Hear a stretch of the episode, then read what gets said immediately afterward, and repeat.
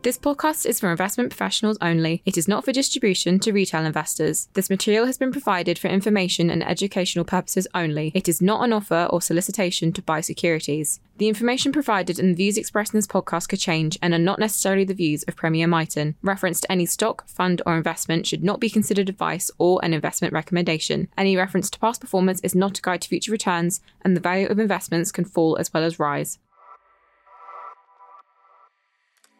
You are listening to the Perspective series from Premier Miton, a regular podcast on investment views from Premier Miton's macro thematic multi asset team. I am David Jane, co fund manager with Anthony Rayner Premier Miton's range of macro thematic multi asset funds. In this series, we provide our personal views and individual perspectives across a broad range of investment focused topics based on over 50 years of combined investment experience. A favoured activity of financial markets is to look for analogues, historical examples similar to current market events. In some ways, the whole asset management business is one of large scale pattern recognition. Some edge can clearly be gained from recognising a set of circumstances and acting early. However, no set of circumstances are identical, so recognising the differences as well as the similarities is important. From 2020, we've been of the view that we're entering a higher for longer inflation phase. Bond yields have bottomed from their multi decade falls, and disinflation moves to reinflation for reasons we have outlined numerous times. We did at the start of this year warn that the process would not be a straight line, the upward move would occur over an extended period.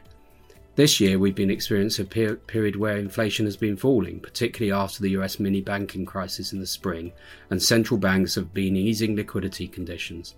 This has led to a dramatic rally in equity markets, particularly the racier growth sector such as US large cap technology. We'd normally be very happy with such a move, were it not for the obvious risk that continued high interest rates and weak bond yields might suggest we are not fully out of the woods. It is quite possible that credit events will be unearthed by the tighter financial conditions. A parallel from history would be the global financial crisis. As early as August 2007, Northern Rock failed, followed by Bear Stearns the following March. Markets rallied from the Bear Stearns failure until the summer when they started to drift lower again. In the autumn, there was a major collapse as Lehman failed and threatened to bring others down with it. Our worry is that recent events, particularly the seeming failure of Japan's yield curve control program and continued rises in long yields elsewhere, may yet unearth further structural weaknesses in the highly leveraged financial system. This would be particularly the case if inflation persists and even begins to rise again in the autumn as ongoing strong economy combined with the end of the positive benefit of lower oil prices leads to short term rates remaining higher for longer. A further credit event by its very nature will be unpredictable. Those with terminal financial issues do not tend to highlight the fact we can point the finger at a number of areas of concern, such as US commercial property market and that market's impact on the US regional banks. Lending to the Chinese res- residential property developers is another obvious example. The reality is these things tend to creep up and then spiral out of control. Certainly, a further credit event is a possibility. Conditions are tight, areas of US economy are weakening, and internationally, particularly in Japan, central banks seem to be much less in control than the past. The major difference from 2008 crisis is that not only is the private sector indebtedness higher, government borrowing and deficits are already very extended. The potential for a meltdown is there, but that does not make it certain or even likely.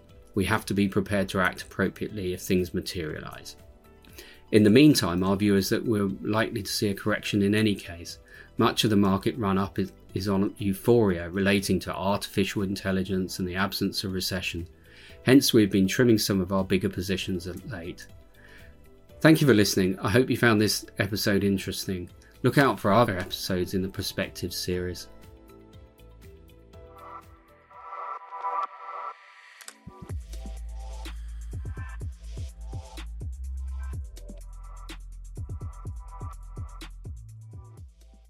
This podcast is for investment professionals only and is issued by Premier Miton Investors, which is the marketing name for Premier Portfolio Managers Limited and Premier Fund Managers Limited, which are authorised and regulated by the Financial Conduct Authority. The value of investments can fall as well as rise.